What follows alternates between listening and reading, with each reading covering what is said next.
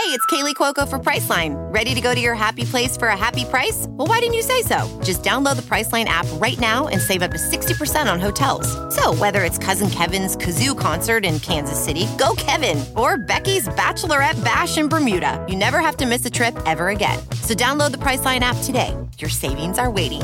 Go to your happy place for a happy price. Go to your happy price, Priceline. Hello, and welcome to the Victor Davis Hanson Show.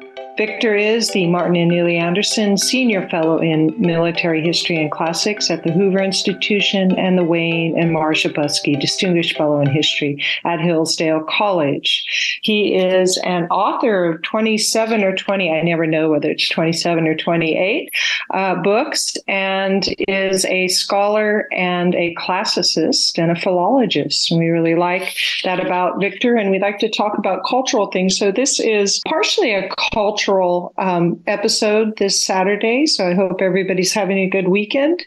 And we are going to get right into the left shock of Republicans investigating our agencies after these messages. We'll be right back.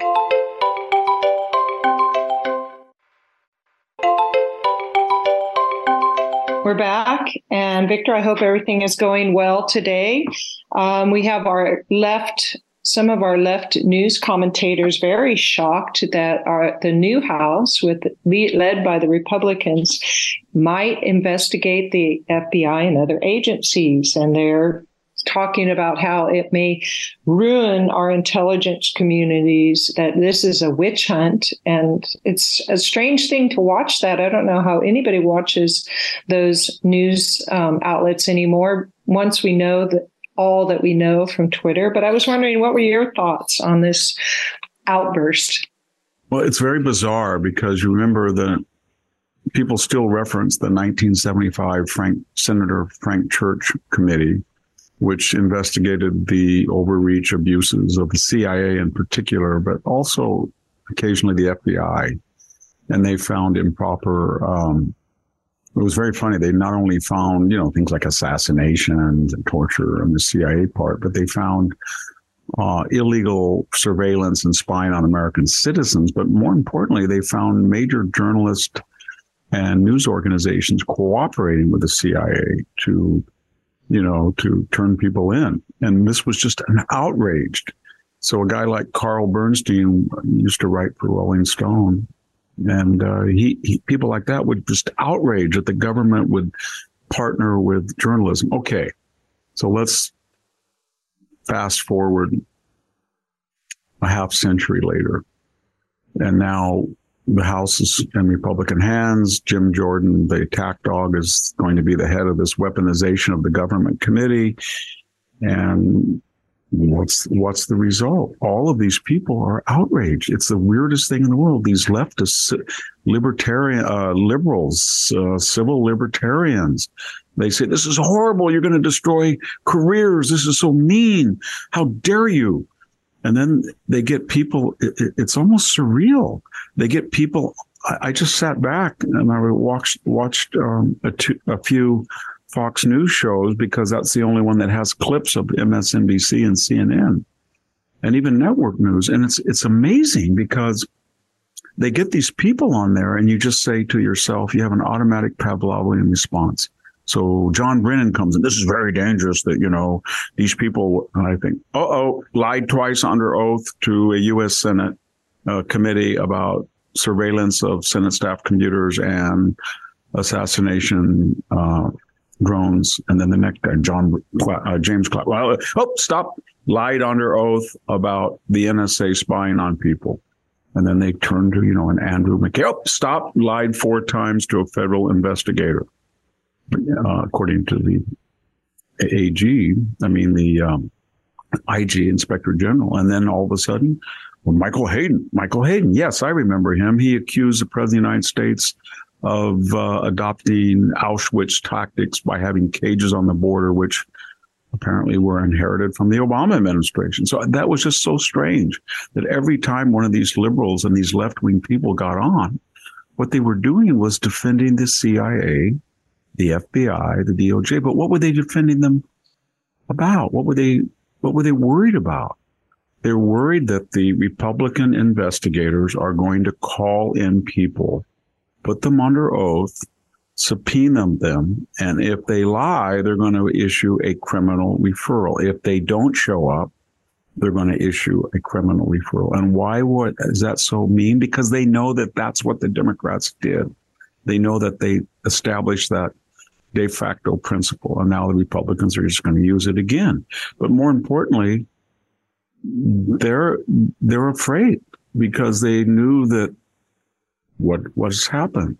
The FBI, what what does the FBI not do? What is it not capable of doing? Is it partner and pay three million dollars to a social media company like Twitter to ban, shadow ban, ostracize, suppress the free expression of people on Twitter? Yes. In fact, it got so adamant in those demands on Twitter as they finally had to say, we don't do this stuff. Uh, is Adam Schiff terrified? He was, he's always quoted. Yes, because he read into the uh, House record a lie. His Schiff report was a complete lie. But then more importantly, he, he went on to Twitter and had them, you know, he sicked them on Paul Sperry, an investigative journalist. He didn't like what he wrote. And so it's just it's just mind boggling because when you think of the FBI, they wiped the data clean on subpoenaed phones in the Mueller investigation. They fired Lisa Page and Peter Strzok, but they hid that the reasons why they fired him, and they staggered their departure so you wouldn't make the the, the connection. They took the false dossier of Christopher Steele's, which they knew was false, and they cut and pasted nonetheless and used that as the sole basis to spy on Carter Page and others. They, the, the felon, Kevin Clinesmith, an FBI lawyer, he doctored an email. So that's a felony. And he pled guilty to it to, to deprive the civil rights of an American citizen. He was an FBI I, lawyer. Can I interrupt you here and just ask? So, what if these people come in and they either do lie or that they find out something went wrong? Aren't isn't the House relying on a Justice Department that will actually go they will, in and try them? And it, and why would the Justice Department do anything to? For well, that? the Justice you know Department. I mean? It's very funny because they they've kind of been so hubristic. They they they established all these protocols in the Trump years tear up the State of the Union on national TV, deny Republicans memberships in committees, issue criminal referrals, and they're not going to be ignored like Eric Holder. I mean, uh, subpoenas. If you don't turn up, like Steve Bannon, you're going to be arrested and charged. Mm. And then if they don't like what you say, they're going to send a criminal referral. So what they're scared of is they that's all a part of projection. They know that they have far more exposure. Say what you want about. You can read the Bulwark and all those crazy people about Donald Trump and their obsessions and fixations with him, but just tell me when they say he abused the con, what did he do? What did he do to abuse the Constitution? Did he spy on the Associated Press like Obama? Did he spy on Fox News like Obama? Did he do a hot mic quid pro quo with the Russians? Was he architect of Russian reset? Did he use hammers to break up devices that were under subpoena like Hillary Clinton? Did he lie under oath, under oath like Andrew McCabe? Did Republicans try to get somebody to wear a wire to entrap Joe Biden? Did they have an ambush interview against somebody in the Biden administration analogous to Michael Flynn? No. So they have all the exposure so what they're doing is they're terrified that even with Merrick Garland, some of this is going to get out in the public domain and they're going to, and they're going to suffer the wage of not just hypocrisy because they're not civil liberties. These people are fascists. They really are. They, they are so regimented and so controlled. Uh, they're not like the messy Republican parties. When you saw that scene on the House floor all those votes for Kevin McCarthy and people screaming. You looked over at the Democratic side; they were just so cold, stone, sober. They were like members of the Duma or the Polit- Politburo. It was like, okay, now Hakeem Jeffries vote, and bam, 212. It was like a, a Pavlovian response. Not one Democrat abstained or voted present. Not one. And when I don't know what it was, 16 or 17 wanted to cut off aid to Ukraine, bam, they were done for. That is the most regimented, top down, tightly controlled movement that I've ever seen. It's not like the old Democrats. And it's, it's fascistic. It really does believe that they are so morally superior and sanctimonious and on a mission to, you know, fundamentally transform the United States that any means necessary are justified. So yeah. they don't see anything wrong with doctoring a FISA warrant because it's against Donald Trump. They don't see anything wrong with lying under oath like McCabe or feigning amnesia like Mueller or claiming he can't remember like Fauci 170 times under oath or claiming you don't know what you're, you don't, you don't remember anything like, like, um, Comey 245 times or you know, leaking a presidential private memo. FBI director goes to the president, assures him in a complete lie you're not under an FBI investigation, memorializes the conversation, then leaks it to a third party, the New York Times. My God, they're capable of anything. And yeah. they know that. And they are scared. So they've got these talking points. When I say disciplined, I just don't mean the Democratic members of the House or Senate. I'm talking about the fusion, the nexus joined at the hip, the media, because when you see the talking points go out early in the morning and then that starts to be regurgitated on PBS and NP, NPR, NBC, CBS, MSNBC, CNN, it's always the same language. It's mm. the whistle, uh, it's, you know, it's the walls are closing in. Or tonight I was listening to them and here's what it was. They found these very, you and I talked about that, and incriminating 10 or more. We don't, and by the way, the information is only coming from Biden's lawyers. Think of that. They were shocked. So they volunteered the information before it got in the hands of, I don't know, somebody with, but why would we believe any of those people that there's just 10? But it's apparently classified information on Ukraine and the UK, an ally. That could be very embarrassing. And Iran. And he had them in his office. Okay, we discussed that. And they are so paranoid that this will allow Donald Trump to get off because they thought they had him and they leaked that he was in possession of nuclear codes and, and he wasn't nuclear secrets and he took these yeah. things but and but they know deep down inside that Joe Biden was vice president so he doesn't have the ability to declassify things so they were all classified and they know that Donald Trump, you can argue back and forth at what point he decided that they were declassified. And he has that right to as president. So they know that. So what do they do? The, the talking points go out. The right will try to make a, a moral equivalence between the two, but that is completely, completely outrageous. And it's the same vocabulary. It's mm-hmm. like an mm-hmm. echo chamber. They're very scary people. And they're arrogant because they feel they have social media and they've got big corporations and they've got the, the regular media and the print media and and they're scary and, and they feel that they're if you disagree with them you're a racist or you're uh, an election denialist or an anti-vax whatever slur or smear they could do and they're very arrogant they never ever believe that when they violate customs and protocols that they'll ever, ever be used against them. You know, so they were going to get rid of the filibuster. Remember that? That's all yes. they talked about. And then guess what happened? They won the Senate back.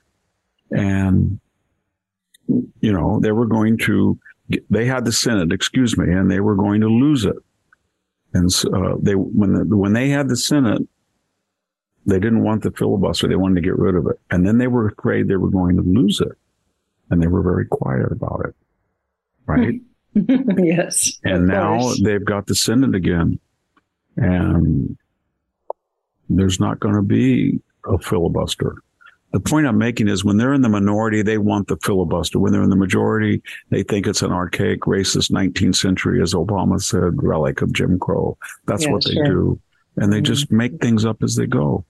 And, and we were all supposed to say, wow, these are really moral people. They were always that way. People should remember in the 60s and 70s and 80s, I went to school with these leftists. They were all affluent.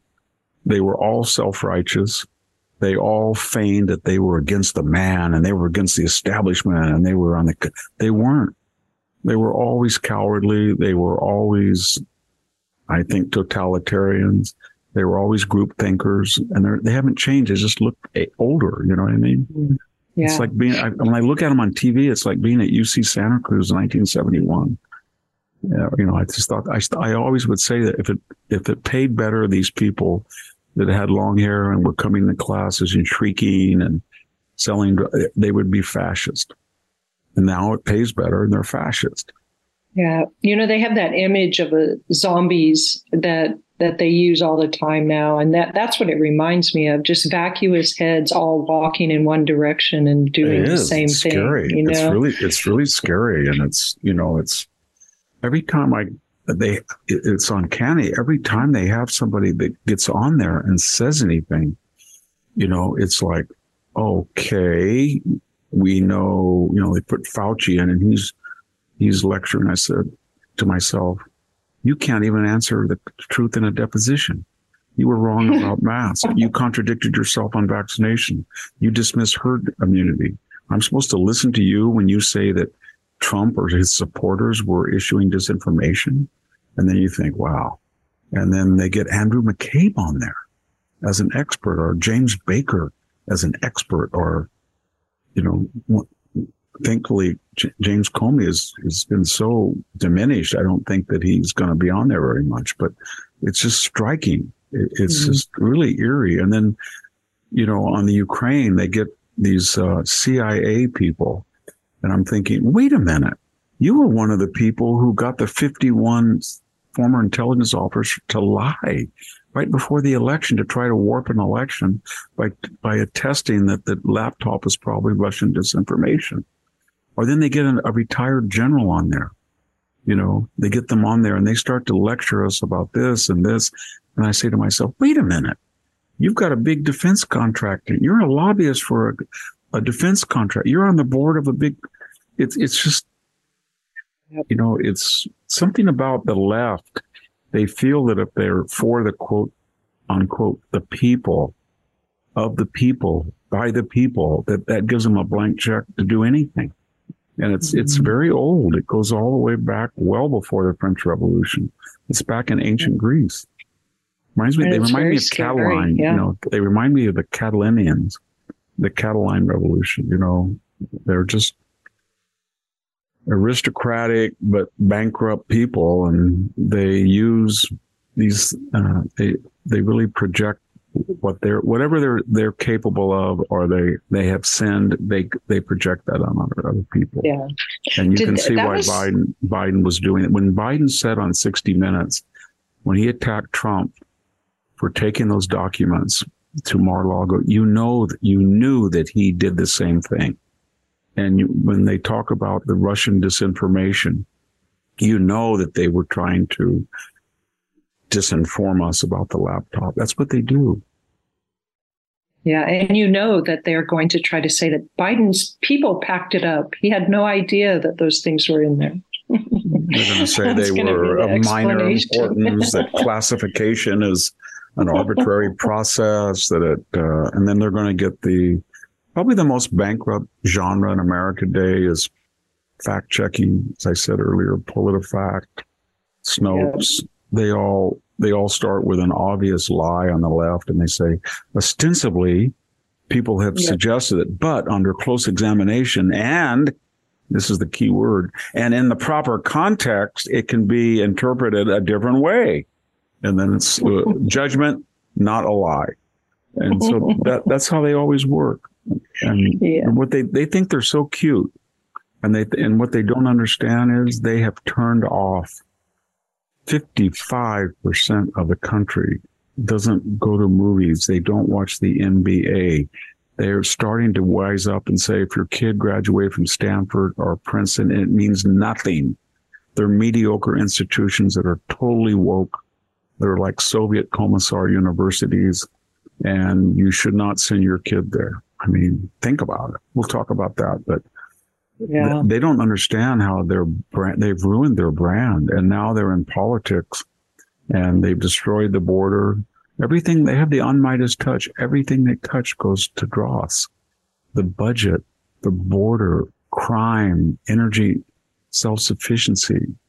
And I, I don't know what drives them. It's just a constant frenzy to go to one extreme to the other. And they're so worried about the middle American. And yet, when you look at America, how odd that the old Confederacy that was completely economically devastated and suffered under this racist Jim Crow has become enlightened. And so if you, blacks are going to places like Atlanta or they're going to Tennessee, everybody is, they're going to Florida and the North is like the old Confederacy. It's got a one drop rule everywhere in the North. If you're 116, it's got Jim Crow. You can't even go into a Berkeley theme house if you're white. Uh, it's got safe spaces. It's got, it's got like a, the plantation class, right? Two classes. The plantations and the peasants are slaves. That's what Silicon Valley is. They just drove there last week. It's all these wealthy people. And then there's all the people lining uh, El Camino Real coming out in the morning at five in the morning to go work and they're sleeping in Winnebagos they rent. They can't even afford an apartment. And so you just answered what the question I was going to ask, which is how do they keep getting elected? If it's so obvious these policies that they have and these agendas that they have, that they they're no good for America. And I agree with you, but they still keep getting themselves elected. It but I think it's because easy. of that the class, the aristocratic class, yeah, and their peasants. Easy. They start yeah. with the idea that we have we mastered the system especially during globalization. We're the wealthy people. We've got so much money. We make so much money that there's nothing anybody can do to hurt us. Nothing. We make six, seven, eight hundred thousand dollars if we're a mid-level professional or a million or two million. And we're connected to the right people. Our kids go to the right schools. We marry the right people. And we're going to feel really bad about our privilege, but we're not going to feel bad about it to do anything about it. We're just going to champion the poor. And then they tell the poor, you are the victim of racism. You're the victim of, you know, protectionism, nativism, homophobia, misogyny. They say all this stuff, but we are here to help you. So we're going to take this federal government and we're going to go after the upper middle class, not the upper, upper middle, but the upper middle class, the middle class. These are all the deplorables, the irredeemables, the dregs, the chumps, the self-employed, the entrepreneur. We're going to go after these people and they owe you something. And they're, we're going to make sure you have an open border. We're going to make sure you got all these entitlements. We're going to make sure you got a lot of COVID money. But damn it, if you don't repay us at the polls with complete fealty, then we're going to call you an Uncle Tom. If you're a black representative like Byron Donalds from Florida, we're going to say that you're just a lackey. That's what we're going to do because they hate those people the worst. They feel they're ingrates. Yeah, they sure do. We, we see that again and again. Well, Victor, let's go ahead and turn to Turkey, who um, for the past few weeks or so we see, and I'm gonna I'm gonna pronounce his name all wrong, but Erdogan. Um, That's right. Sort Erdogan. of threatening the Kurds did I do it well? Okay, great. Yes. Um, threatening the Kurds, the Armenians, the Greeks, and he seems to be growing closer to play things or, or countries like Russia and Syria. So I was wondering um, what your thoughts are on the direction of Turkey today. It's a very strange thing. Um, you know, I, I I first went to Turkey in 1973 to Didyma and Ephesus, Miletus, Priene, Priene, and then I went all the way, went down to Anatolia. I've been there 10 or 12 times since, and usually always in connection with being in Greece. And I've watched it over the last 50 years. And now it's gone from a secular pro-American uh, state to an Islamicist uh, anti-American. But more importantly, it's got this new image of itself. It's neo-Ottoman. It's not the Ataturk Turkey, you know, the secular Turkey and using the English alphabet and banning the fez and all that. No, no, it's, it feels like it's the theocracy that's emerging. And, it, and it's, it does this under Obama. Remember, Obama said it was their, his window to the Ottoman, to the, uh, yeah. excuse me, the Muslim world. And that empowered Erdogan. Of course, he went after Israel and uh, everything. But right now, what is the status of NATO's largest army? It's got the largest army in NATO, and it's the only Islamic country. Wow, I didn't know that it had the largest army. Yes, it has the largest army by far of the NATO, uh, of the, all the powers in NATO in the army. Yeah. And okay. And this is really interesting in in Incirlik, Incirlik Air Force Air Force Base, and that's around uh, the corner, you know, uh, toward the Syrian border, we have still about 50 of these huge old B 61 atomic bombs, and they're stored there. And we can't quite figure the relationship between those bombs and the Turkish government. When they had that failed coup about five years ago, they shut down that base and stopped American personnel from free movement. And there was a great worry that those those bombs, everybody wants them out. But from time to time, Erdogan threatens us and says, don't take them out. And you get the impression the reason he doesn't want us to remove them is he feels that if he gets into an existential war, he has the ability to grab them very quickly. They should never be there. They should be completely yeah. gone. We had him as an integral assembler of parts of the F 35, the NATO fighter. And now he's not part of that because he bought a Russian uh, the 400 Russian anti-missile system. And of course, he had the electronics that he could just give the Russians. And so that they could design a missile that was particularly adept at taking down the NATO fighter. And now he's, I mean, think, think of all the persecuted people in the world right now. The Kurds, he went into Syria to, to go after them and the Armenians, three million American uh, Armenians. He's after them through Abers, as Azerbaijan, that Nagorno or whatever Karabakh, Nagorno Karabakh, I think it's yeah. called. He, they lost that war, and Armenia is really squeezed.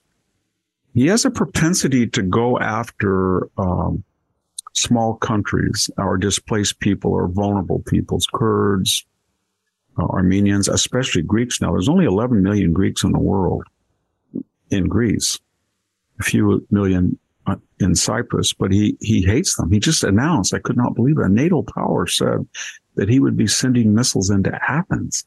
He said they won't, someday they're going to wake up and they're going to be surprised what they find.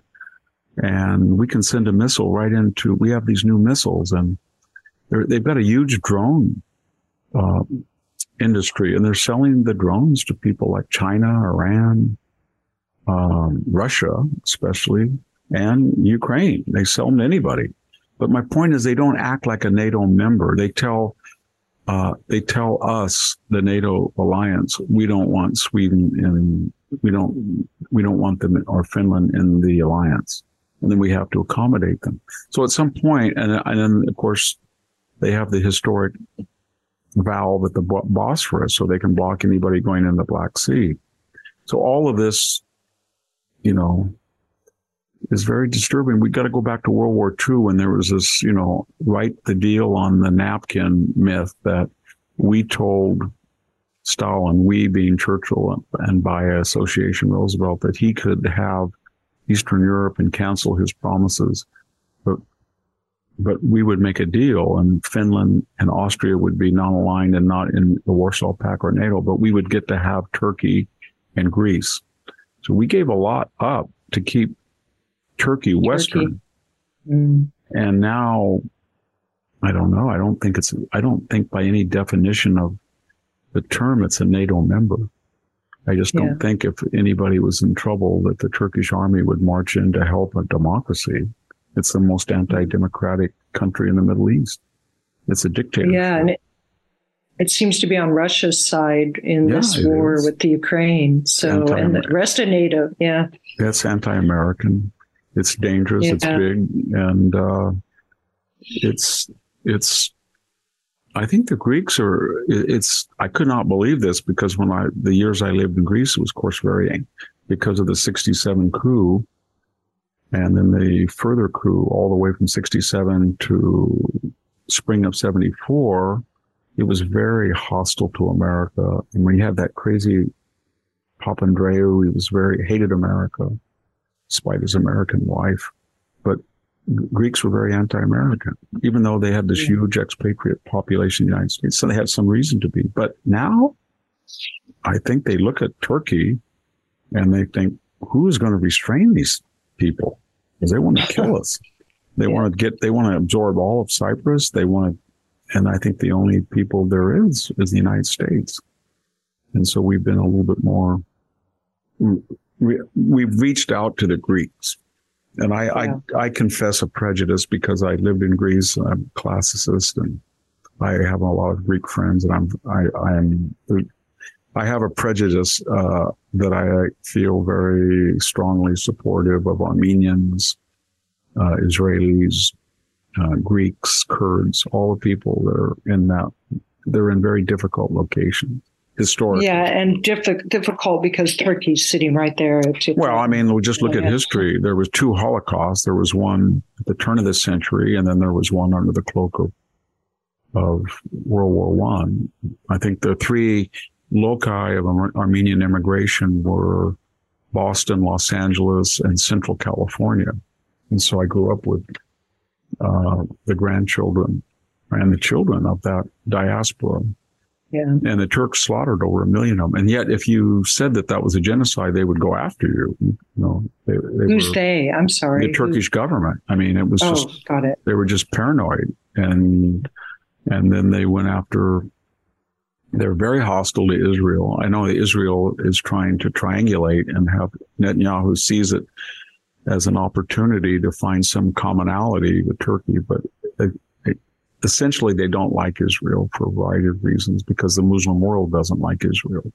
And they feel they're the new Ottoman leaders of the, um, the Muslim world. They don't like the Egyptians. And, uh, but more importantly, they don't like the Kurds, of course. The Kurds have caused them some terrorist problems and it's got, I, I guess it's 20% of the population of Turkey. So they would like to get rid of the Kurds. And so and they have that history of it. That's what's so frightening about it. They've had a history of killing Armenians. They've had, they occupied Greece for 400 years. Mm. And it's, it's, it's a very, I know, I know that people listening to this say, God, Victor, what's wrong with you? Turkey's a modern, successful member of NATO and it was almost in the EU. If they had gone in the EU, it would destroy the EU, believe me. And so. Why do you say that? Why do you say that? Well, every country in the EU is democratic. And to the degree that any strays, like Poland or Czech, Czech the Czechs or the Hungarians, just a little bit, i.e. they're conservative, that the EU goes out and sanctions them. What would they do with Turkey? If, they, if Turkey was in there, there's no free elections in Turkey. It's all rigged. And yeah. there's no free expression. So all Poland would say, or the Czechs or the Hungarians or Romanians. Look at these people. What are you doing sanctioning us? And their economies are functional, but Turkey has hyperinflation. Every time he's in an, an, election year, he just prints a bunch of money. And so, you know, it, it's just antithetical. And then do you really think with declining fertility in Europe and you're going to let in this huge Islamic country as a member of not just NATO, but the EU. And Erdogan every once in a while visits the expatriate community in uh, Germany. And is he sober and judicious? Oh, hello. I'm so glad that we have this wonderful relationship with Germany, that we have guest workers. And no, he's always trying to stir up the pot. And I mean, I'm not defending the German government. It doesn't seem capable of assimilating people, but, uh, you know, I just, it, I, I think it's time for everybody quietly to disengage. And by that, I mean just very quietly get every atomic nuclear weapon out of Turkish airbase very quietly, just cut them completely off. We, we're almost done that from any joint munitions pro- project. Don't be bellicose. Don't try to antagonize them, but be very careful about investment with Turkey, anything. And, um, because it's not a reliable. It does not like the West. It does not like the United States. And, uh, unfortunately, you know, for us, it's a huge country. You know, it's got, you know, it's got a third of a million square miles in area. It's got, I don't know, 85 million people. And, uh, it's, I think it's larger than Germany now. It's the largest country as far as population. Germany's about 80, 81. And, um, when I talk about size, I'm talking about non-US. When I say largest NATO country, I'm talking about non-US. Yeah. To digress a little, notice that your statistic on Germany at 80 million, that was about how many they had in World War II. So Germany hasn't been growing at all. If that's right, I don't, I don't Uh, yeah, it- but 80 it- million. It, but remember, they lost. Um, they lost a lot of territory. They lost Alsace-Lorraine, and they lost most of East Prussia. That's So true. Poland absorbed about, I don't know, ten percent of Germany, and they lost another ten percent. But you're right; they haven't grown because Japan, after the war, was actually a little smaller. I think it was like 76 million, and it's up Yeah. over 120 million. But when I say that it had the largest uh, number, I mean outside of the NATO group. I mean outside of the United States. I think Yeah. we used to have two. They have almost a half a million people Yeah. in their armed forces, and Wow. they're, you know, when you when you go to Turkey and you read the, I can't read Turkish, but when you read the English language papers, it's all triumphalism about what we're going to do to the Greeks. Then when you go to Greece and you see this 10 million people versus 84 million, and you think of the history and the, and the fault lines on religion and everything, and it's pretty scary. And Yeah, it I- is, especially given what's going on between Russia and the Ukraine. Turkey may just decide to brush off its saber. who knows what's going to happen. But the Mhm. problem with um, Ukraine, as we talked, is that the longer that war goes on, um, the longer there's going to be uh, opportunities, windows, temptations for other people to pursue agendas. I don't, and it's not just China and Taiwan. It's other agendas as well. And Okay. that's that's Turkish agendas, that's Middle East agendas, that's Iranian agendas as it, as the world is distracted Yeah. Because Yeah. uh, we don't we don't NATO and the United States have exhausted are exhausting their reserves, and um, so but you know that's another thing that's so strange. The left would never support any war. It was the most hawkish. How dare you get involved in the internal affairs in Iraq? How dare you get involved with Vietnam? And all of a sudden, it's on to Moscow. We've got to help Ukraine. They can win. We've got to do give every single thing, and we've got to defeat and kill all these Russians and cleanse them out, and we got to do all this. I'm not saying. I mean, I I support Ukraine's effort to reestablish its sovereignty, but my God, the enthusiasm for this death and destruction on the left is really uncanny. See what I'm trying to Yeah, get at, Sami? I'm kind of clumsy, but today I'm trying to say, wait a minute. This was the long-haired hippie left, let it all hang out, free speech, Mario Savio, and don't trust the government. The man's wrong. Peace, not war. Peace, not war. Don't. And all of a sudden, it's like this grim, uh, Stalinist. Follow the manifesto. No dissension. No free expression. Hate speech. Be woke. Support Ukraine or else, or you're a, traitor. That kind. It's really weird. It's scary yeah. because they, they can always say, well, we're just doing it for the people. We're for equality of result. We're for racial justice. We're for helping the immigrant. You're the enemy of the people and we'll deal with you. That's how their attitude is. It's really, I Yeah. find it really frightening. And when you meet them in person and I'm, I see that I meet them every day, it's even more frightening.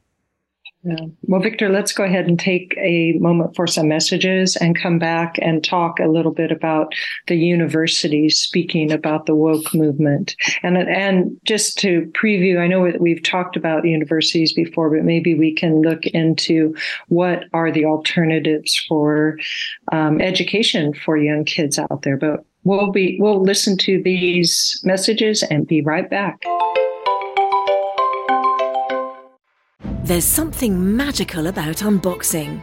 When you unbox BritBox, you uncover a world of British entertainment. Stream the UK's most brilliant series, including new and upcoming seasons of Shetland, Father Brown, and Death in Paradise. Plus, new originals like Payback, Irvine Welsh's Crime, and Archie, the story of Hollywood's greatest leading man, Cary Grant. Unbox BritBox and escape to the best of British TV. Stream with a free trial at BritBox.com. We're back, um, Victor. The we talk a lot on on your show about the wokeness of universities, and so the paltry educations, if I can put it that way, uh, that they're delivering. But I thought maybe we could talk um, about two things. One, the trans the speed of the transformation of these universities into woke, and then what are the alternatives for people who want to do something so they can have a career, want some sort of education or something for a career. But um, well, first, let's go. Yeah, let's yeah, do the ahead. first. So we all knew that the inter, the 1950s was the elbow patch liberal with a pipe at the university, kind of the eccentric, but he was a classical liberal. That is, he kind of made fun of his conservative students, but he didn't go out to get them. And there was always, you know, in English department, there was three or four nutty conservatives, they thought. And then we went into the 60s and it was, how can you teach Greek when people are dying in Vietnam? So it was politicized, but they were the anarchists and the free speechers and, you know, don't shave your legs, wear patchouli oil, sell that kind of stuff. Mm-hmm. But and then we had the culture wars and the, the Jesse Jackson, ho, ho, ho, Western Civ's got to go. We hate Bill Bennett. We hate Allan Bloom. We hate Saul Bellow, the three B's. Okay. And now it's different. These people, as I said in the context of these earlier topics, they're fascist. And so as we reach veritable equality of opportunity, and they don't get the desired result. That is, we have all of the civil rights anti-racism le- legislation, but then they don't they don't see a perfect demographic uh, proportionality. Then they have to find racism. The university does. That's where it starts.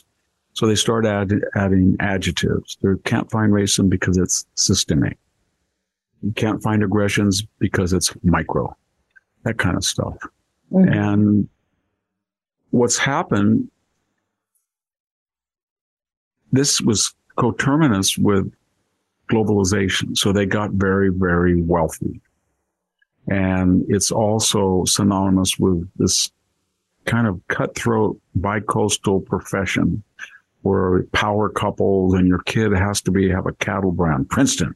My son is at Harvard right now doing his doctorate in you know, psychology and I've got a daughter out at Stanford with environmental studies and I don't know where my youngest is going to go, but, uh, I guess we're going to make a Yale out of him. Ha ha. That kind of stuff. That's what yeah. you hear. That's how they talk.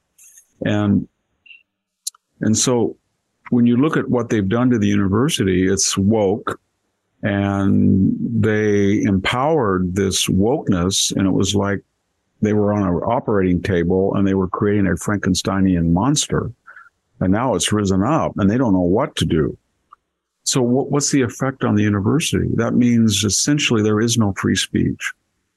If I say Victor Hanson's going to give a lecture on at uh, Stanford University that would be a public lecture in which he uh, makes the argument for the pro-life movement that there's a natural binary of two sexes and uh, he feels that the time has come to eliminate affirmative action. I would not get out alive, and they would attack you.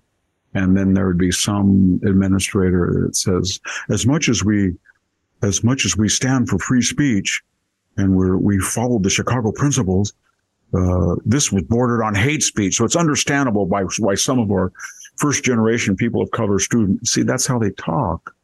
And so yeah. there is no free speech. Is there a meritocratic system? No. We saw that when our discussions of the new admissions. So if you have 23% at Stanford that are so-called white students and maybe half of them at most, because 52% will be women of the new incoming class, and you're not a requiring it's optional to take the SAT and they're not releasing the information about who took the SAT that was admitted, but they seem to be very happy to tell people they rejected 70% of those who did take it who had perfect scores. You can see what's happening. So yeah. the grades are becoming inflated and the courses are becoming watered down. And what's happening, they don't even know it because they're so they're ground they're right in the middle of this revolution they created and they unleashed these furies. They don't understand what's happening. But people looking in are starting to say well okay uh, if you're anybody but a wealthy wealthy rich family and you have a white male son he's not going to get into stanford probably not to harvard or yale. No working class people will be there and they're going to let in people who I don't know whether they're qualified or not, but according to their own standards of five years ago, they're not, they don't make the SAT scores and they probably don't have the GPAs. Okay, but let them in. So then you're going to, though the grades are inflated. And guess what?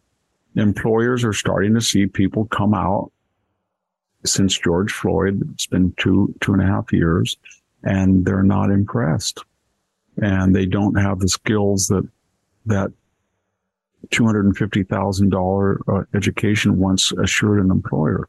Hired a, stu- a Harvard graduate, a Stanford graduate, a Yale graduate, a UC Berkeley graduate. And what do you get? You get somebody who can work for you and has a good vocabulary. He's, she's a very good writer.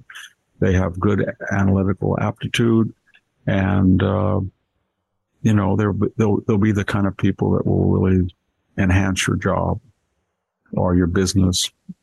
And that's not true now. And it's not just, I'm not just talking about affirmative action. I'm talking about the general quality of the student. And so that's changing. Let's say that you're very cynical and you're very rich and you say, you know what? I don't really care. I just got to get one of my grandkids branded. So I give them 10, 20 million dollars a year. And you know what the purpose is? So they go to Harvard and they meet the right person. They see somebody whose dad is working at Goldman Sachs, or they see somebody whose mom is a neurosurgeon at Cedar Sinai, or they see somebody who's a famous. That's why they do it. That's how they think. Because I've talked to them. That's yeah. not true in there anymore. Not when you you have these quotas. It's not even going to be a place that you pay to network. I'm not I don't agree with this. I think it's silly and stupid, but the people who give it a cattle brand of prestige do it for various reasons. One is they want their kid to be certified and educated on the cursus honorum. Another is they want them to marry somebody, right? Yeah. And and now, and they and then they want to be an alumni of a cutting edge university. But today, and I'm just again talking about Stanford. So what's happened since I've been there? The president is under inv- investigation for doctoring articles. We produce the Bankman uh, Fried family. We've got Carolyn Ellison, Caroline Ellison, the Alameda person. We turned out Elizabeth Holmes. We had scandals in the business school of sexual harassment. We just published a, a list of words that made us the laughing stock in the United States. It said words like American or racist. So is immigrant. It was just, it, it was just an embarrassment. We have posters that say, you know, spray raid on, on, um, Ben Shapiro. Shapiro. Yeah. yeah. I mean, as a bug. It's, it's all yeah. bad. So when you see the name Stanford in the news, you don't see Stanford at the cutting edge of COVID research.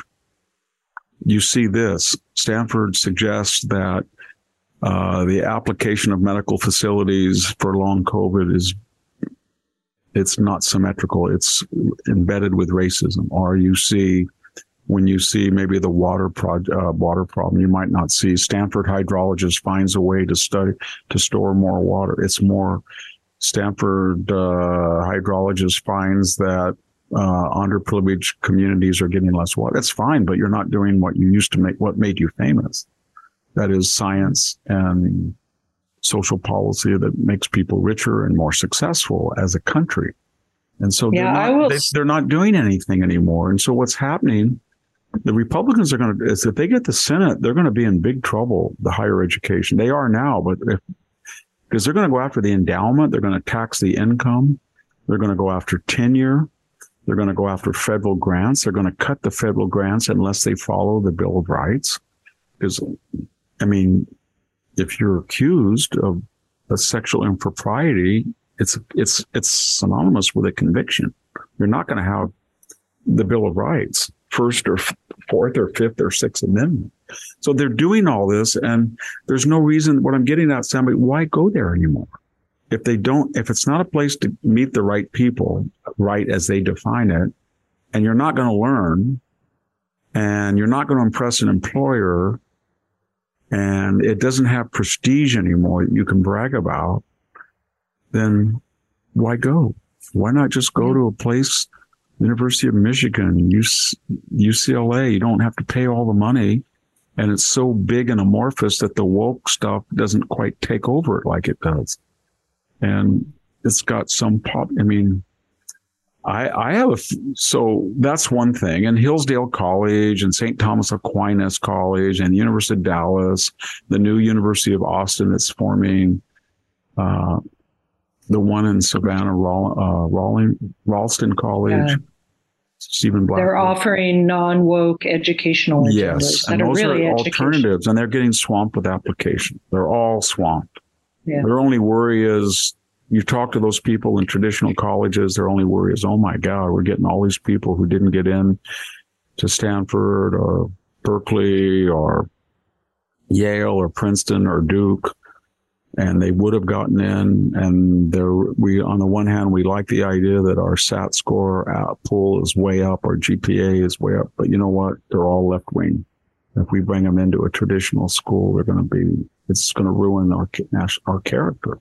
You know what I mean? Yeah. So that's yeah. the problem. And then we found out during the COVID, and we, as we talked about the non-labor non-participant, we've kind of ruined the work ethic in America. We we finished it off with the COVID payments to not work. Yeah. We've got people who are just I see I talk to people every day. They're just paranoid. They read. I just talked to somebody not too long ago. I should say email. I mean, they see, oh my God, a million people are going to die of COVID in China. It's going to come back again. And they're not going out or they don't go out or they don't want to work. And then I know, you know, in my own frame of reference, maybe since I got COVID, long COVID, I must have had 10 people. No, no, 20 people me. And it's always the same. I've had this for eight, nine months. I don't have any. These are not crazy people. These are hyper workaholics that were very successful and they can't go to work. So my point is we have a labor shortage and they're paying astronomical prices for electricians and plumbers and cement workers and roofers and blacktoppers and it wasn't you can go out there is there's no discussion about the minimum wage anymore really because what you can get in the free market is more than the minimum wage.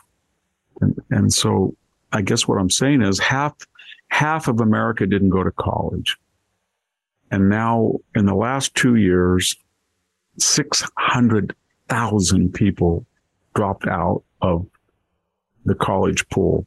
In the last 10 years, it's over almost 3 million have not participated in college. That is getting going to be up to 60 or 70% very soon. And you know what? It's not going to be like we're illiterate because you have the internet. You talked about what the alternatives besides these traditional schools you can go on Hillsdale or Prager University or Jordan Peterson's, you know, you can just find better instruction online. And you're going to say, well, you missed the, you missed the give and take and the excitement of a classroom experience. And the campus, yes, but not if the guy is saying, uh, you know, the founding date of the United States is 1619. And the story of America is one of racial oppression and hatred. And, uh, you know, this is a capitalist, cruel society, downright. If you hear that all day, why go to it? Why don't you just get online with a classically liberal, wonderful teacher? If, if that's what you really want is education, you can get the units, you can pay for the units online. So there's a, and homeschooling is at all time high. Why send your kid and have, you know, uh, you talk to every young woman who's got a, a daughter, you know, 12 or son 11, they're terrified because they're afraid they're going to come home and say, I've been told to transgender, you know, to trans transition.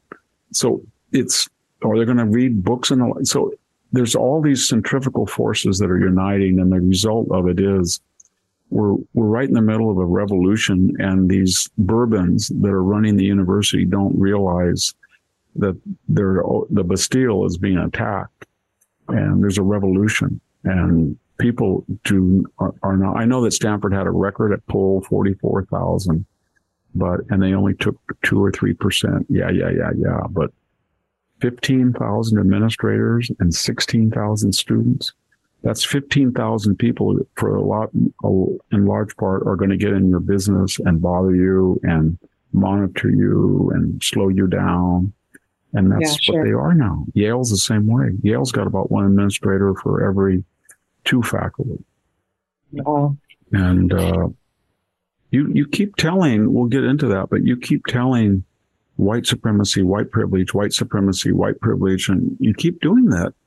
And you don't, and you alienate and ostracize and cancel out the entire working white class, and they're not going to be participating. And you know they're what? It's the same back, thing. Yeah. The same thing is happening in the military.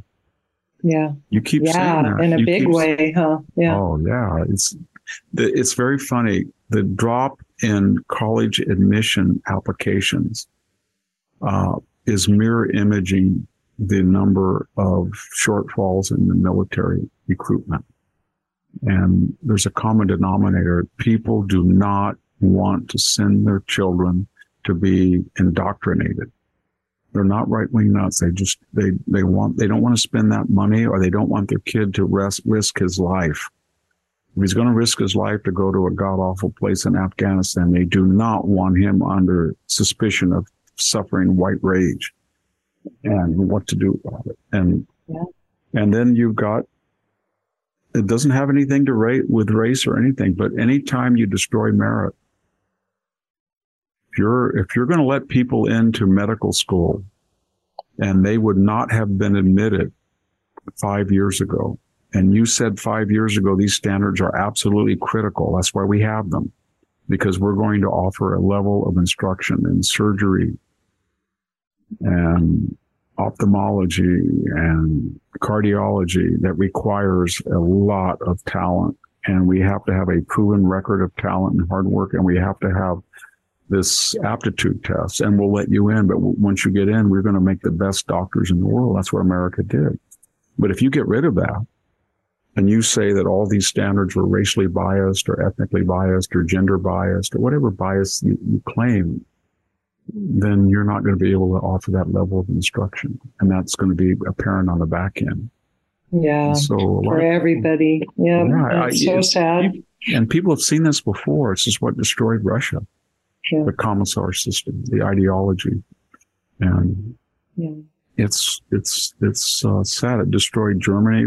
It, anytime this ideology is over all encompassing, it yeah. destroys it, and it really goes after people.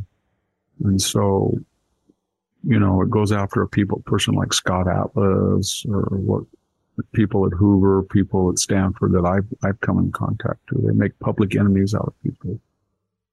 And um, I don't see. Um, do you see people going for trade schools and that kind of thing over university education? Absolutely. I mean, that would also be another indication. No, no they that, are. The trade schools are booming. Yeah. And because it's a it's a win win win. Number one, you're out. You're not going to waste your The problem with college is that only half the people graduate in six years. Half. Because the tuition is so expensive and the loans are so burdensome. They take six and I mean, do you really want to waste your 20s that you meet these kids that are 23, 24, and they're in their junior year and they're taking six units of environmental studies and three units of psych and for their minor and they're working at Starbucks and they've got 90,000 in loans. They're not going to get married. They're not going to have kids. They're not going to buy a home versus bam, you go into welding school and you become a master welder. I mean, a master welder in two years and you go out for 30 bucks an hour with no student loans and no lectures. And then if you feel that you're more academically inclined, then you come home and on weekends you watch, you know, college courses on the internet. You find some you like, you sign up, you get college credit, pay just for what you get. No administrative overhead, no woke uh, propaganda, and you get your degree online if you want. If you want. But then you start to say, well, maybe what would I get my degree? If I was a high school teacher, I would get my summers off and, you know, 30 weeks a year maybe, but I'm making a lot more than a high school teacher. Yeah. So it's, it's, it's changing. And I don't think the universities see it. They think they're so coveted that people have to be associated with this brand and they can do anything they want and they're smart and they've just you want to tell them, you know, every once in a while you meet one of them and you just politely try to say, you people realize you're going over the cliff at full speed with no brakes. And it's happened, happened very rad, you know. Yeah. I had a good friend. He was a very successful businessman. He told me six years ago, and I didn't know what he was meaning. I, I didn't know what he meant. And he said, he mentioned two blue chip universities. He said, I, I, I don't care.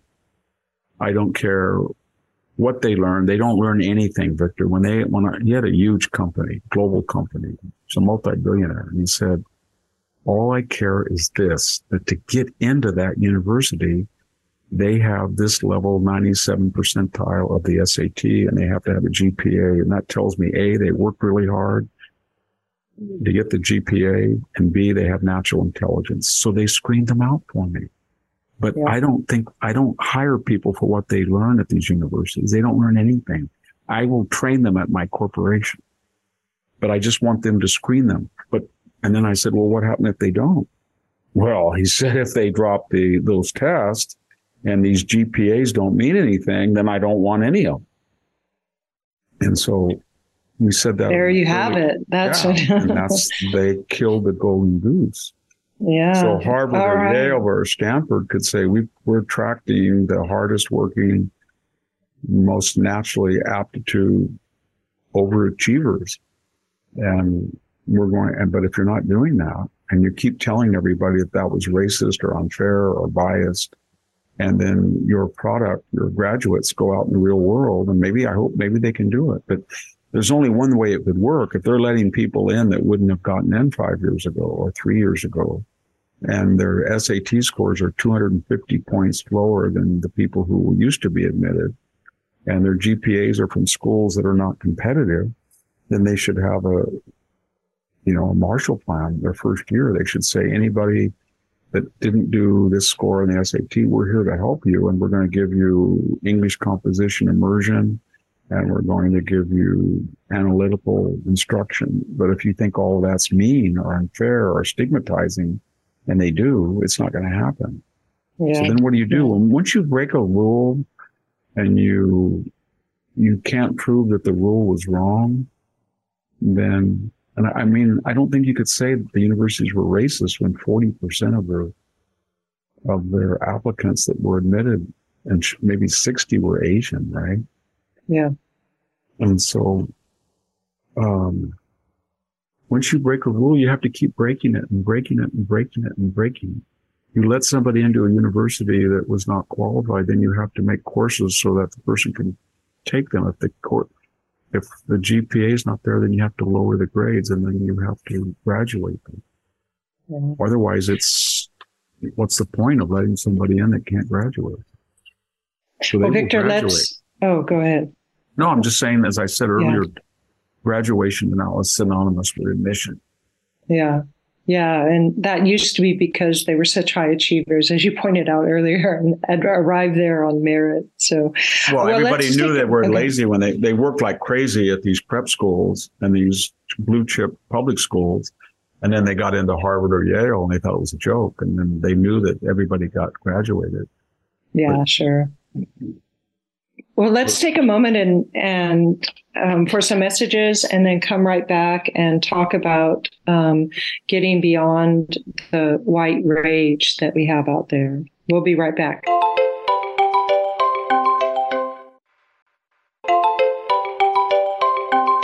We're back, and I'd like to remind everybody that Victor has a website called The Blade of Perseus, and you can find it at victorhanson.com. That's V I C T R H A N S O N dot com. Our flagship for these podcasts is John Solomon's Just the News, and you can find the podcast on Just the News and lots of other things. John Solomon is an investigative journalist, so lots of breaking news that come comes off of his website, Just the News.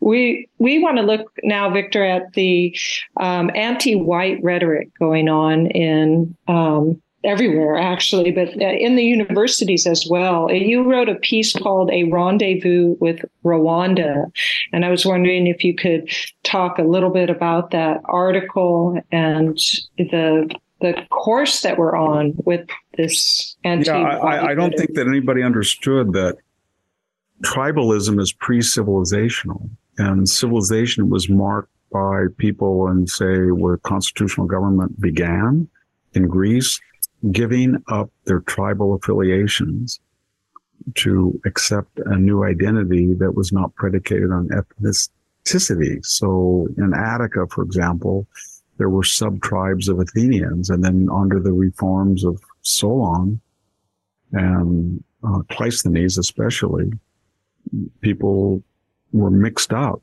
And so that there was such a thing called an Athenian, even though you might have been from Salamis or you might have been from Marathon or you might have been from Acharnae. It didn't matter. But that was a mark that, and it was based on merit. So why we are going back to this tribalism that we read about in Caesar's Gallic Wars or Xenophon's Anabasis or Tacitus's Germania. I don't know, but it doesn't end well, as we know from the former Yugoslavia or Rwanda, when people start to identify by their superficial appearance or their supposed racial.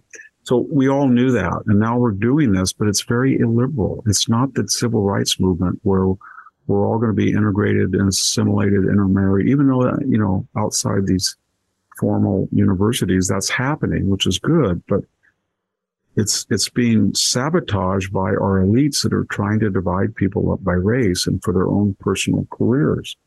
And so one of the things that's happened is there's a new rhetoric and it's not it's it, it's predicated like this that as the so-called white population because of immigration goes from 90 to 80 to 70 i think it's 67 maybe not, i don't know how you define that because so many people are intermarried but let's say that's what the universities and the race industry does. They define it. Then, and you get more and more quote unquote equity, the rhetoric gets weirder. And in the universities, you would think that people say, well, it's, it, there is much, there are much more, it's much more diverse. So it's much more, it's much calmer. No, it's the opposite. You know, this, this article I wrote, and I'm remembering it, but I mean, there was this video I watched by this Professor Cooper. She was at Rutgers. And of course, she's, you know what they are. They are that spouse this venom.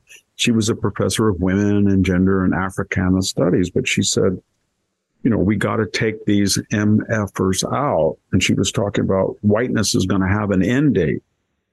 And then that I, I had remembered and I looked this up about this professor at Texas A&M. He said, I want to talk about killing white people. And then he said, uh, you know, for everybody to be equal, some people, white people are going to have to die. And then you remember that Yale psychiatrist? So I, I, I, wrote an article and I went back and she said, you know, I get so angry sometimes. I just have this idea in my head that if I had a revolver, I'd just shoot any white person I saw and I'd bury their body and I'd wipe my bloody hands. and I'd be absolutely guiltless with it. I mean, imagine that. It was so, and you think, well, Victor, these are professors. Well, yes, they are, but every bad idea starts in the faculty lounge and it does filter down. Look at the view. The view, remember Barbara Walters started that? And, and she was kind of a polite, kind of like, I guess in the, you know, it was kind of like, uh, meet the press with women discussing, it's not now. It's just, they have that crazy Sunny Hostin on. And remember when she said that suburban, white suburban women, she went full Hitlerian imagery. She said white suburban women voting for Republicans is, are like cockroaches, cockroaches going to raid. And then, you know, Whoopi Goldberg, I remember her. She was the highest paid actress in Hollywood for years. Color Purple, Ghost, remember Ghost, all that? She's yeah. had a wonderful life and she's, she starts pontificating on the Holocaust. And she says it's just an intramural war between white people. And the, the, the Jews were white. The Hitler, no, he didn't think they were white. He didn't think they were human. He thought they were subhuman. Untermenschen. There was a whole hatred. And for her to say that and then apologize and then kind of wiggle out of her apologies. And, you know, mm-hmm. It goes on and on. This guy that's on, I guess he's on CNN all the time. Elie Mystal, that Harvard lawyer, he, he's, you know, when he came out of COVID, he had that widely, you know, white people haven't improved. I've been able to limit my exposure to them. And it just goes on and on and on. And you think it, it won't filter down. But at Berkeley, you know, they have this, uh, off-campus semi-official dorm where they say white guests are not allowed. White guests, that's against the Civil Rights Act. And so it just goes on and on and on. And you can see it, it, it, it has to manifest itself in two phenomena. One is if people feel that you're targeted for being white, then you're going to try to say you're not white, right? For career advantages, affirmative action. So you've got the Rachel Dolezal and you've got what Elizabeth Warren.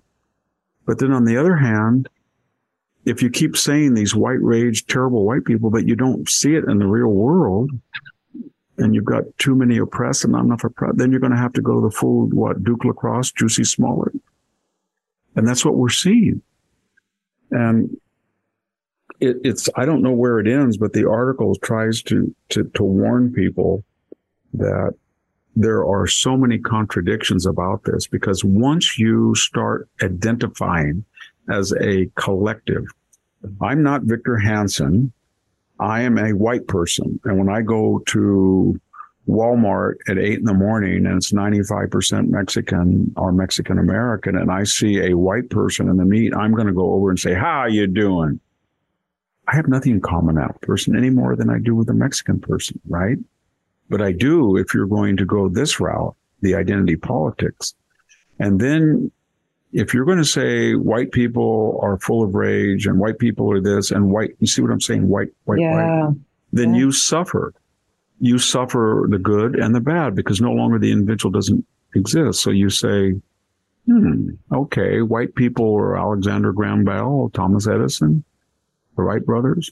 And if you say black people, black people, black people, then you say, are we going to talk about double the representation of black people committing hate crimes?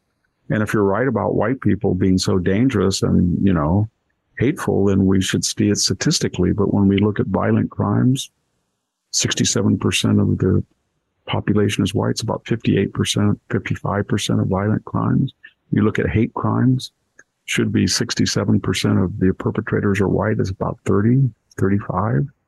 So you say, well, they're not violent by data. They, that's the operative word, Sami, they, because the individual no longer exists. You've destroyed the individual and made him part of the collective. So if you're going to make the collective, you sink or swim with it. And then you say, okay, well, white people, if they're not murderous, what are they? Well, Let's look at the suicide. I bet they never commit suicide because they have all the, but you look at the suicide, they have the highest suicide rates of any group, higher than blacks, higher than, except Native Americans. It's almost the same. It's astounding. It's about double. And so why are they, so what I'm getting at is this is what the ultimate operation is that each each tribe is going to start talking about their accomplishments and each tribe is not going to talk about their uh, non-accomplishments, but they're in a trap because they they broke the protocol and said the individuals don't exist anymore. So every good thing that happens reflects on the race, but not every bad thing, and that's not tenable. And so no, that's not. You're going to have each group, and and you saw, you know, as I keep going back to the LA City Council, how my when they started going after the black adopted person, the gay person, the white person, the Oaxacan. It was just full of hatred. But it was our tribe. Our tribe is underrepresented. Our tribe gets this. And, uh, we know in the, in the modern world that Brazil doesn't work too well. It's trying to do a multiracial democracy. Either does India, not like we used to do. And in history, you need a lot of power if you've got a multiracial society with different tribal interests, whether it's the Ottomans or the Soviet Union or the Roman Empire.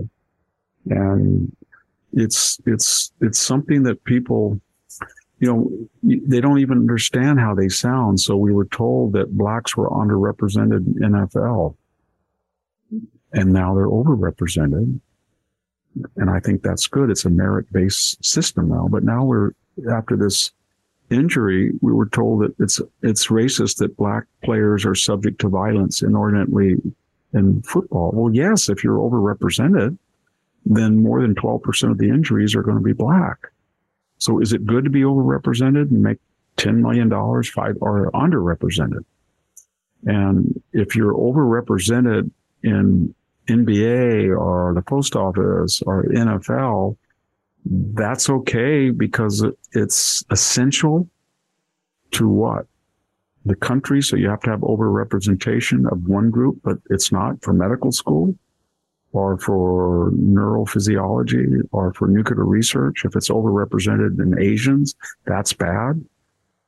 In other words, something that's not critical to the body politic is football.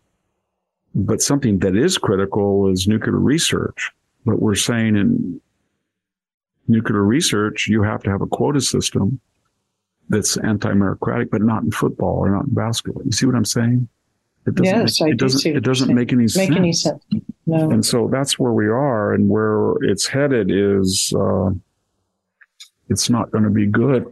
I see, no. you know, I hear uh, Joy Reid, you know, she's always talking about cultural appropriations and everything. And, you know, if a white woman has dreadlocks, she's culturally appropriating. And then she's got dyed blonde hair. I think she looks great, fine, but she's culturally appropriating. And by her own words, yeah, yeah, by her by own her own words, and it's a stupid term to begin with. Yeah. So we have all of these contradictions, and they're falling by its own weight. And mark my words that if somebody in the university does not say to people, if you say that you would like to kill people on the basis of their race, then you have violated. I mean, because these people are masters of hate speech, but that's hate speech. And if you're going on television and you say, I don't like this person, I don't want to see them anymore. Or if you go on television and say, uh, this particular race voting for this particular candidate or party is like a bunch of bugs going to raid. Raid. uh, and there's no, there's nothing, there's no consequences based on your, the idea that you can't be racist because you're a marginalized person. And this is all transpiring, right? When we're intermarried and we have immigration and the whole colossus by its own weight can't be sustained. So just to take one example, I mentioned in the article, if you, if you say at UC Berkeley's off-campus dorm that this is a safety for people of color, we don't want white guests, period, right? Then you're going to have to employ what people have done through the centuries to enforce that. Because there's going to be what? There's going to be ambiguities. So the South had a chant, uh, an answer. It's one drop, one drop, one sixteenth. So if somebody walks into the dorm and you say, wait a minute, uh, you can't come in. You're white. And you say, nope, I've got my DNA right here. I'm 116th African American or Latino. Or what do you do if you're another inter- talk about intersectionality? You come in and you say, I'm gay and I'm in a wheelchair. I'm disabled. Are you going to not let me in just because I'm white? So there's all these, dist- I'm one quarter, I'm one eighth. Are you going to let in the, I don't know, the blue eyed, blonde haired Argentinian that speaks fluent Spanish, does, has a very heavy Spanish influence accent, but whose great grandparents came to Argentina from, let's say, Italy or Germany, and you're going to let him in, right? And because he's what? Latino? Or is he white? So what I'm getting at is it's, it's just ridiculous. And all these contradictions of past illiberal societies, whether it was yellow stars in the Nazi regime, or whether it was the one drop rule in the old Confederacy, or was this crazy racial labyrinth that the South Africans used of pure white, mixed, mixed race, African, you know, and yeah. it doesn't work. And yet yeah. we have all these people with PhDs that claim it's working.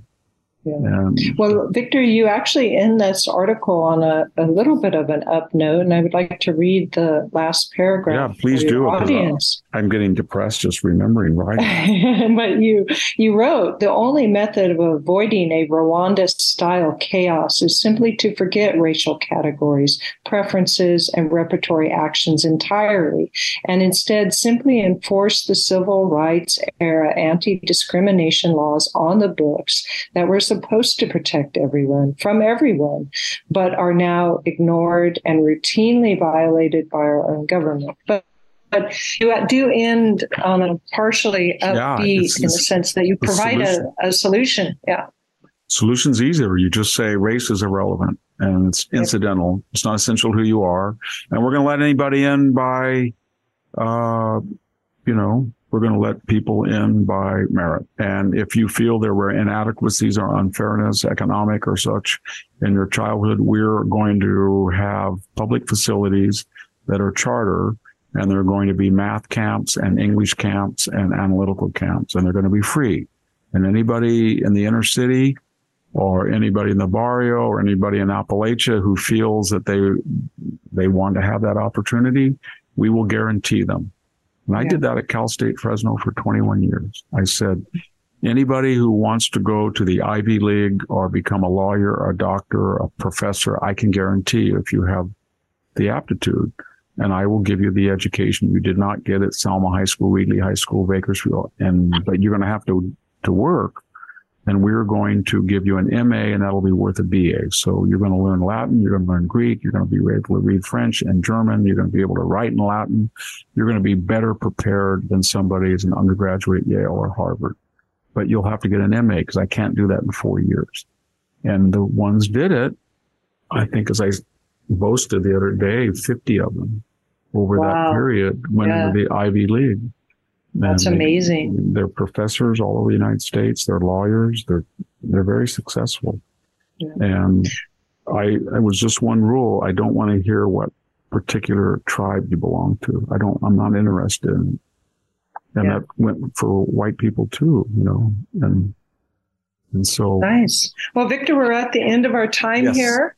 Thank you so much for all your words of wisdom. I would like to um, remind your audience you can be found on social media at Hanson's Morning Cup on Facebook and VD Hanson on Twitter. Come join us. There's also the Victor Davis Hanson fan club on on Facebook, but they are not part of, we're, we're not associated with them, but they do an excellent job of pulling out all sorts of interviews and, um, you know, um, past writings, etc., that you've done, as well as the current stuff too. So it's an interesting little fan club, and you can join that on Facebook, Victor Davis Hanson Fan Club.